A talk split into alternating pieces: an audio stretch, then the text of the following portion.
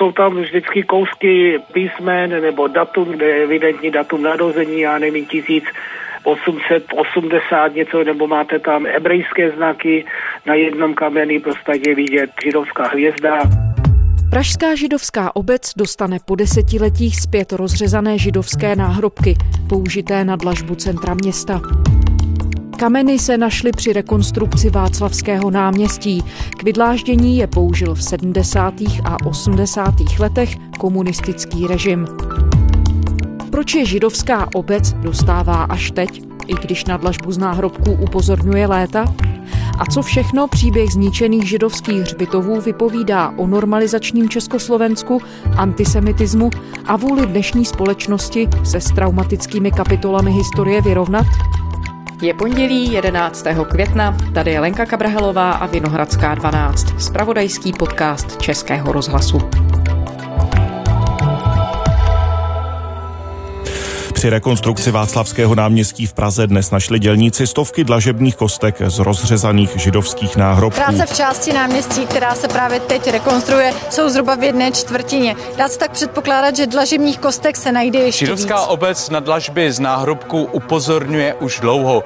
Uvádí, že podobné jsou v hlavním městě i na dalších místech.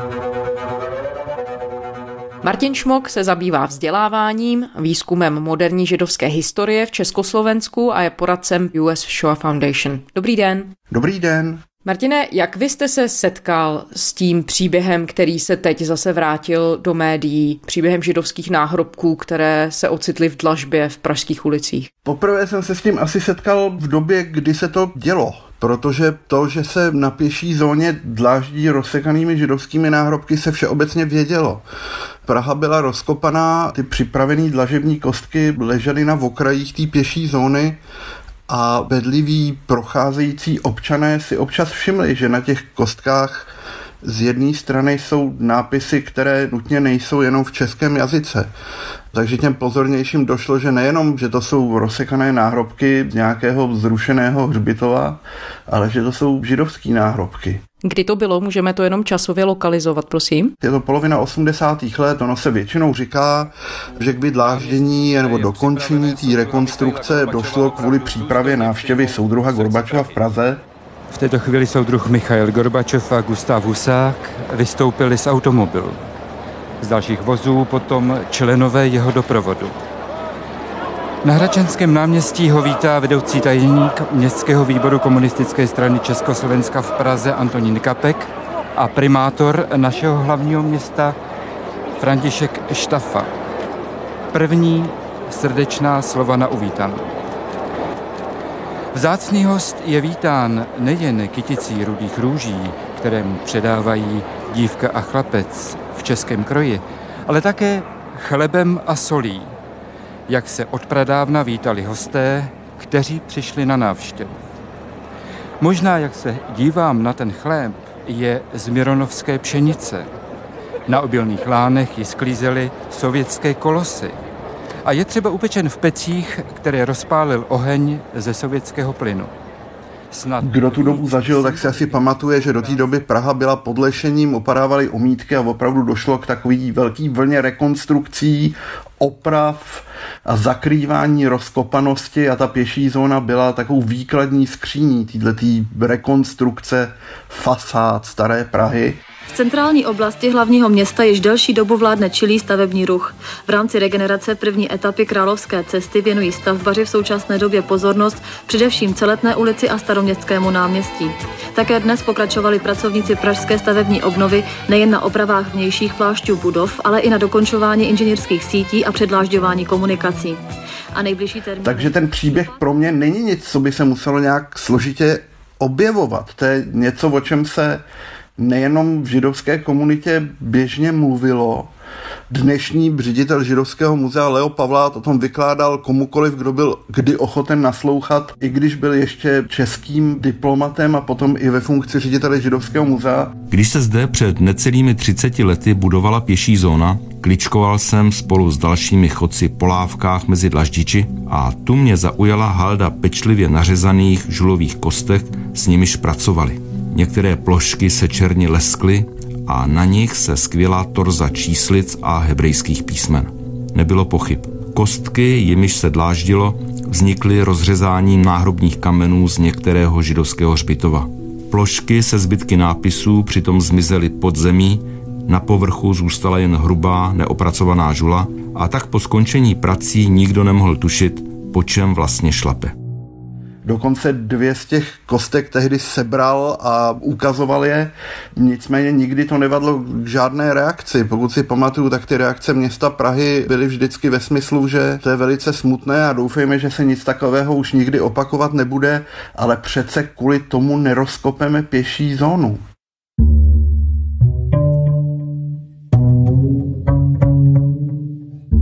Jak se normalizační období po invazi armád Varšavské smlouvy do Československa v roce 1968 odrazilo v životě české židovské komunity?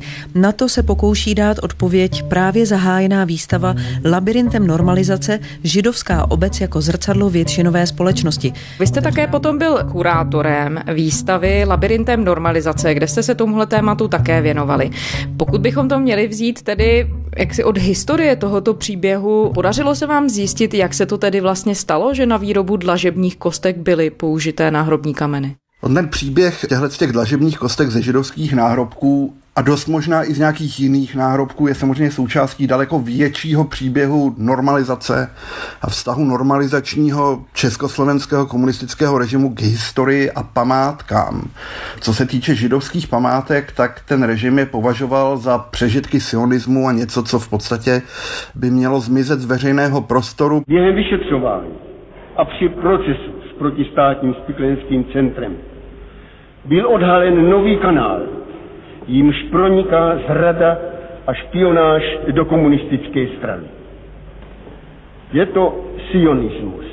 Protože plán akce směrem k židovským obcím byl takovým, že se poslední generace nechá dožít, zamezí se výchově jakékoliv mládeže a s tím celá ta židovská otázka, jak to označovali nacisté, potom bolševici a dnes nacionalisté, s tím zmizí, s tím se vyřeší. Nikdo více nemůže přát židovskému lidu národní svéprávnost než my.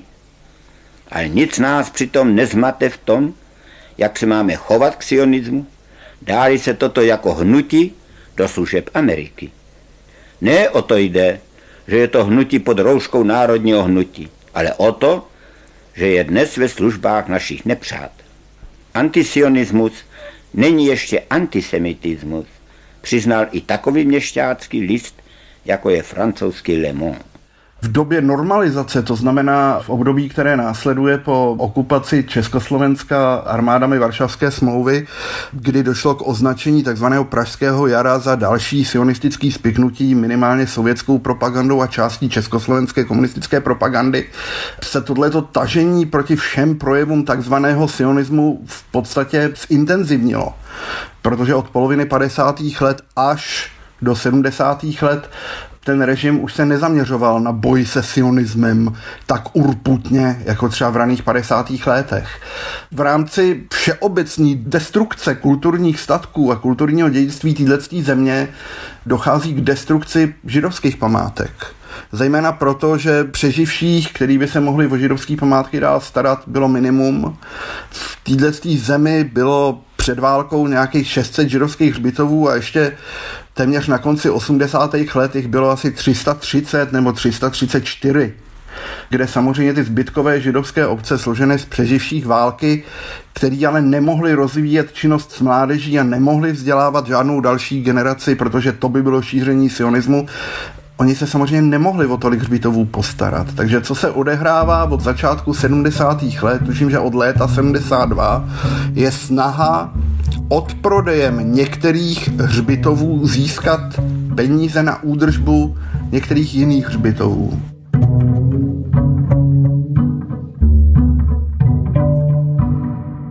Ono to zní strašně, ale ta situace, do které se dostaly židovské obce v té době, byla podobně strašná. Stát po nich podle zákonných norem vyžadoval údržbu těch hřbitovů, ale zároveň nijak nenaznačoval, kdo a z čeho by mohl tu údržbu zaplatit. A v době pozdního komunismu ještě navíc nebyl problém jenom s penězi, ale s takzvanými kapacitami. Nebyli lidi ochotní dělat nějakou práci nedali se sehnat firmy, které by mohly třeba opravit zeď. Takže v 70. letech vzniká tenhle ten hřbitovní fond, který se později transformuje na takzvaný centrální hřbitovní fond a ta idea byla, že ty nejponičenější hřbitovy, poničený za nacistů, ale i po válce, se zlikvidují, jakékoliv kameny, na nich se ještě nacházející, se prodají a z těch získaných peněz se bude platit záchrana aspoň jednoho židovského hřbitova v regionu. Samozřejmě existoval i tlak na likvidaci židovských hřbitovů, protože občas ty opravdu staré židovské hřbitovy stály uprostřed měst a lid vyžadoval, aby byly přetvořeny v park takže tam byl i tlak z tohohle z toho směru. Vedení Prostějova znovu mění názor na obnovu zničeného židovského hřbitova. Vedení města teď ale chce podpořit petici, která odmítá jakékoliv změny na ploše bývalého hřbitova.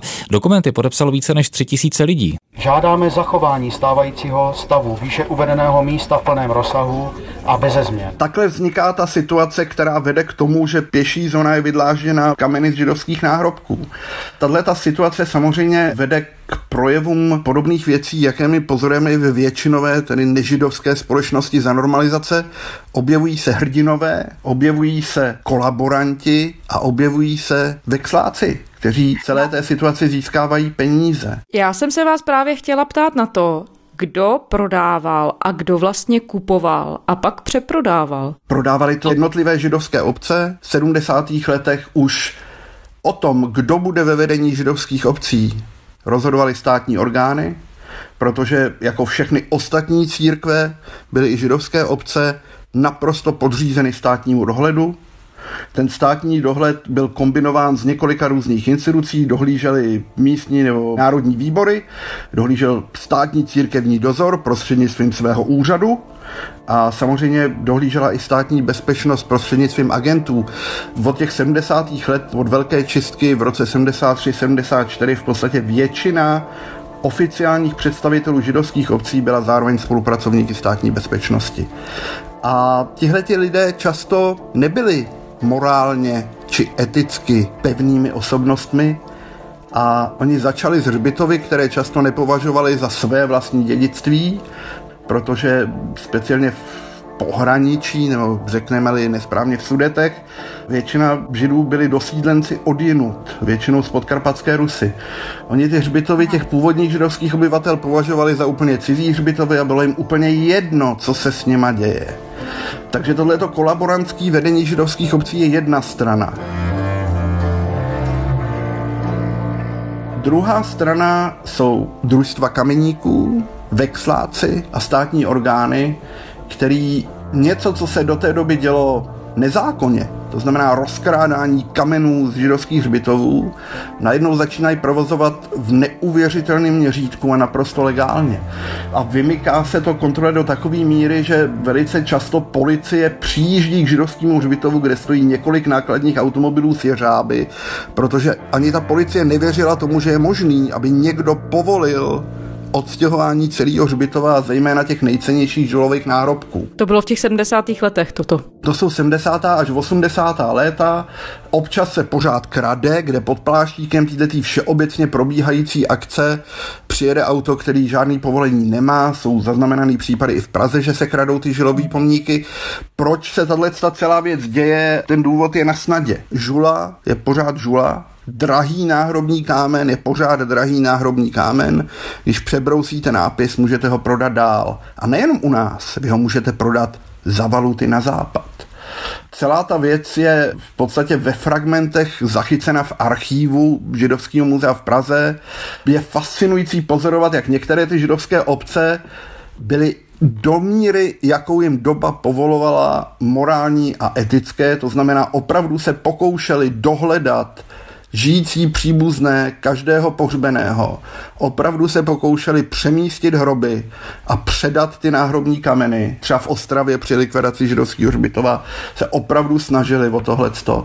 Ale v západních Čechách, v tom takzvaném pohraničí nebo takzvaných sudetech, to probíhalo tak brutálně, že dokonce existují trestní oznámení pozůstalých za odcizení kamenů, které pravidelně navštěvovali. Objevily se případy těch, kdo protestovali proti téhle praxi a co se s nimi stalo? V této době naprosto všeobecního marazmu, kde jsou v podstatě sestavovaný seznamy kamenů k prodeji, odhadem jejich ceny k přeprodeji různým podnikům místního hospodářství, tak se objevil jeden člověk, který podobně jako ostatní v této situaci byl zavázán státní bezpečností, byl součástí kolektivní církevní autority, která v Čechách a na Moravě působila na místo rabína. V době normalizace po dlouhých 15 let v Čechách a na Moravě nebyl rabín, protože státním orgánům se to vlastně nehodilo, tudíž tady rabín nebyl od smrti rabína Federa.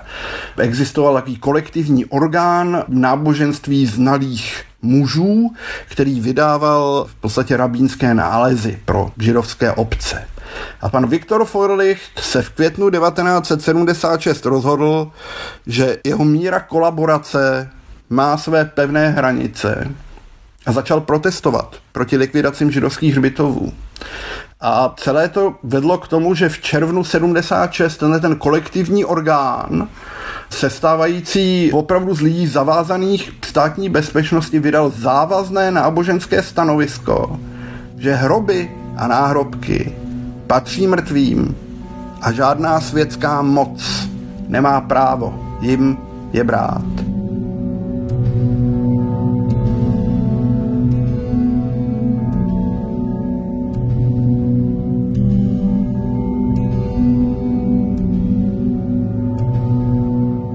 Jaký to tehdy mělo efekt? Efekt to nemělo žádný.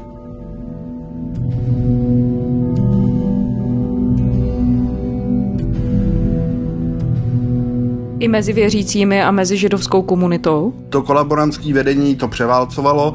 Já bych asi měl vysvětlit, že židovský hřbitov se zásadně liší od hřbitovů jiných církví tím, že v okamžiku, kdy vy do nějaké půdy pohřbíte mrtvé tělo, tak opravdu to místo se stává svatým místem, které náleží tomu mrtvému a proto židovské hřbitovy jsou považovány za nedotknutelná místa. A proto pokaždé, když se v nějakém židovském hřbitově za normální situace staví třeba podzemní garáže, tak je z toho velké halo a velký skandál. Protože ty hřbitovy jsou považovány za nedotknutelný. Tohle to stanovisko kolegia duchovních neboli Arnošta Neufreda za Brno, vrchního kantora Izáka Fleischera a vrchního kantora Viktora Forlichta v podstatě všichni ignorovali a ty kšefty běžely dál. Nedílnou součástí těch kšeftů je třeba likvidace starého židovského hřbitova na Žižkově, to je tam, kde dneska stojí vysílač Praha město. To byl symbolický poklep soudruhů Antonína Kapka, Františka Štafy a dalších hostů, na základní kámen nového vysílače v Málerových sadech v Praze na Žižkově a otevřel tak dneškem jeho výstavu. Ten hřbitov tam pořád ještě byl, ale v roce 85 a 86 byl vybagrovaný, kameny včetně kostí a existuje daleko více svědeckých výpovědí o tom, že to všechno odjíždělo na skládku, než je svědeckých výpovědí v oficiálních záznamech, že veškeré kosterní pozůstatky byly evakuovány na nový židovský hřbitov. Zarek množství pohřbených, to množství přestěhovaných kostí odpovídá zhruba jedné setině těch pohřbených.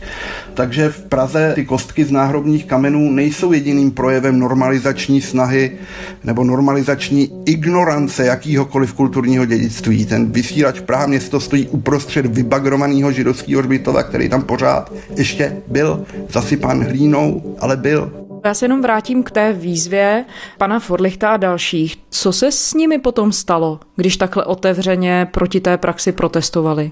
Jejich svazky u státní bezpečnosti jsou bohužel skartovaný, ale Oni se trvali ve svých funkcích, nikdo z nich neskončil ve vězení, nikdo z nich nebyl zlikvidován, ale jejich názor nikdo ze sekulárního a státem ovládaného oficiálního vedení židovských obcí jejich názor nikoho nezajímal. To kolegium duchovních bylo zrušeno.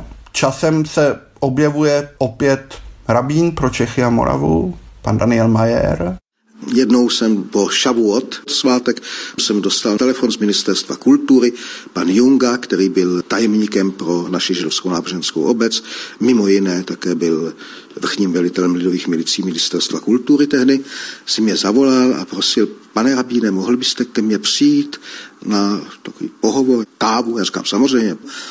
A pane rabíne, je, mohl byste mi přinést to vaše kázání, co jste měl teď na show? Říkám, samozřejmě, bez problému. No tak jsem, myslím, že to byla středa, ve středu jsem tam šel k panu Jungovi, dali jsme si kávu, cigaretu a dal jsem to kázání, jaké jsem měl, teď to čte.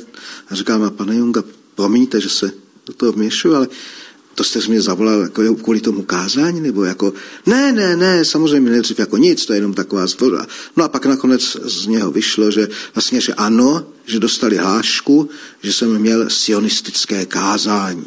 Aha. Ta likvidace hřbitovů podle toho plánu, že se prodá většina poškozených hřbitovů a snahy o záchranu se soustředí na jeden židovský hřbitov v každém regionu, tahle věc vlastně pokračovala.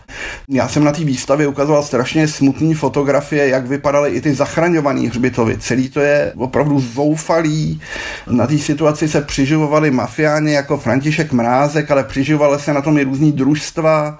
Zase v tom případě hřbitova na Žižkově družstvo Štuko přislíbilo obci, že zachrání ten hřbitov, pokud mu velice lacino prodá budovu budovu někdejšího židovského, řekněme, Lazaretu, který je hned vedle toho hřbitova. Budovu získalo, pozemky získalo, hřbitov nikdy neopravilo, ten majetek má doteď. A třeba účast Františka Mrázka, ta je také potvrzená dokumenty dobovými, které se zachovaly. Té roli Františka Mrázka se věnoval známý investigativní novinář pan Kmenta, v roce 1988 se z Mrázka stává už velmi vlivný vexlák. Kromě valut, bonů, magneťáků, aut a bytů se pustili i do absolutně nejvýnosnějšího biznisu. Do nelegálního obchodu se švédskou žulou. Zní to hezky, švédská žula. Člověk by si mohl myslet, že se z Mrázka stává vážený odborník na stavebnictví. Jenže ve skutečnosti se pod mrázkovou taktovkou vykrádali v Čechách židovské hřbitovy a náhrobky z velmi cené švédské žuly se pak lifrovaly za hranice. Šlo o dokonalý biznis, na kterém se podíleli i vysoce postavení funkcionáři KSČ a Ministerstva kultury, ale také sami činovníci židovské náboženské obce. Popsal to velice detailně a navzdory rozsáhlým skartacím tam je jednoznačný, že státní bezpečnost všechny tyhle ty kšefty monitorovala. Ale ona je nemonitorovala proto, že dochází k ničení kulturního dědictví. Ona je monitorovala proto, že se snažila najít lidi, které by bylo možno vydírat a získat za agenty v celé této akci a tím bojovat proti sionismu, protože jedním z nástrojů, kterým normalizační československý režim bojoval proti sionismu, tedy sebeuvědomění si židovské populace byl ten, že se snažili každýho zavrbovat za agenta. Ty záznamy jsou dochovaný a jsou přístupný v archivu bezpečnostních složek. Ten důvod je velice jednoduchý. Prodeje těch drahých kvalitních kamenů nakradených z židovských hřbitovů byly natolik lukrativní, že nemohli tomu kriminálnímu podsvětí vexláckému uniknout. Tam se točily velké peníze, byla možnost točit tam valuty, byla možnost kšeftů s cizinou. Já si nemyslím, že František Mrázek byl jediný. Všechny tyhle ty kameny, co jsou tady, jsem obstaral já. Všichni tomu na náměstí říkají Václavský. A jenom já vím, že je Vedralovo, že je moje. A jednou se tak možná bude jmenovat. Proč to trvalo do roku 2020? Vzhledem k tomu, že ta historie, jak říkáte, je známá dlouhá léta, než se ty náhrobní kameny židovské obci vrátily, což se stalo až teď. To je, myslím si, otázka více pro židovskou obec a město Praha než pro mě. Pokud mě je známo, tak město Praha vždy vyjadřovalo lítost nad tím, že se taková věc stala, ale zároveň vyjadřovalo naprostou nechuť jakkoliv ten stav napravit. Ten důvod, proč se o tom teď mluví a proč se teď ty kameny vracejí, je, že po těch dlouhých letech dochází k předláždění. To znamená, není nutno vytahovat ty kameny jenom proto, že nějaký židi protestují. Ty kameny se tak jako tak předlážďují a tudíž je menší problém s tím vyndat kameny, na kterých z druhé strany jsou fragmenty hebrejských, českých a německých nápisů. Tohle vše, jak jste říkal v úvodu, je součástí celé další velké kapitoly, která by se možná dala nazvat antisemitismus v bývalém Československu, ale nyní asi i v České republice. Když se podíváme konkrétně na tenhle případ, dá se na něm dokumentovat i současný stav? Je to třeba věc neochoty města, že to tak dlouho trvalo, nebo i malého společenského tlaku? A pokud je to malý společenský tlak, tak čím to je? Čemu ho přičítat? Já si myslím, že to vlastně ani není o městu Praha, není to ani o malém společenském tlaku. Já si myslím, že to je bohužel o tom, že se naše společnost nikdy s odporem ke všemu židovskému otevřeně nevyrovnala. Nejenom, že je tady dědictví z doby nacistické okupace, ale naše společnost se nikdy nevyrovnala s dědictvím takzvané druhé republiky, kdy u nás štvanice proti židům propukla naplno, aniž tady byl jediný německý okupační voják. Naše země se nikdy nevyrovnala s recyklací nacistické nenávisti komunistickým režimem od konce 40. let. A už vůbec se nevyrovnala s tím, co se dělo za normalizace. Já si myslím, že to je součást daleko širšího nevyrovnávání se s vlastní historií, která nutně není jenom o židech a o obrazu žida a o tom, co si představují lidé pod slovem žid. Ale samozřejmě to v tom hraje roli. Já si myslím, že tyhle ty požadavky na nápravu ze strany ať už místních nebo zahraničních židovských organizací jsou považovány za něco, co vlastně už je dávno vyřešený a proč do toho pořád šťourat. Vychází to asi z nepochopení toho, jak traumatický 20. století pro český, moravský a vlastně evropský židy bylo a že šlapat po židovských náhrobcích není dobrá věc. Možná, že osoby českého původu nijak neuráží představa šlapání, ale v kulturách, jako je třeba muslimská nebo židovská, to, že po něčem šlapete, nese poměrně jednoznačný a silný negativní význam. Sledujete skrze to, čím se zabýváte vy ve své praxi, že by se ta situace měnila? To, co pozoruju já ve společnosti mezi učiteli a mezi žáky, mi spíš naznačuje, že se situace drží stále stejně. Drží se zhruba na úrovni lehkého intelektuálního antisemitismu, který se schovává za přehnaný obdiv k Izraeli. A proto přeci my nemůžeme být antisemity, když podporujeme Izrael. Podobně jako jiné problematické modely chování v naší společnosti se to objevuje u politických představitelů, kteří se vyjadřují do médií a potom to samozřejmě prosakuje tou společností prostřednictvím těch médií dál. Já si myslím, že přehnaná nenávist ke všemu židovskému a přehnaná láska ke všemu židovskému jsou jenom dvě strany stejné mince. Je to mince, která říká, žid není jako my, žid je něco jiného. A to je podstata toho problému. Martin Šmok, který se zabývá vzděláváním a výzkumem moderní židovské historie v Československu a je poradcem US Shoah Foundation. Děkujeme. Taky děkuji, nashledanou. A to je z pondělní Vinohradské 12 vše. K našim dílům se můžete vrátit kdykoliv ve své oblíbené podcastové aplikaci na webu iRozhlas.cz. Psát nám můžete na adresu vinohradská 12 zavináč rozhlas.cz. Těším se zítra.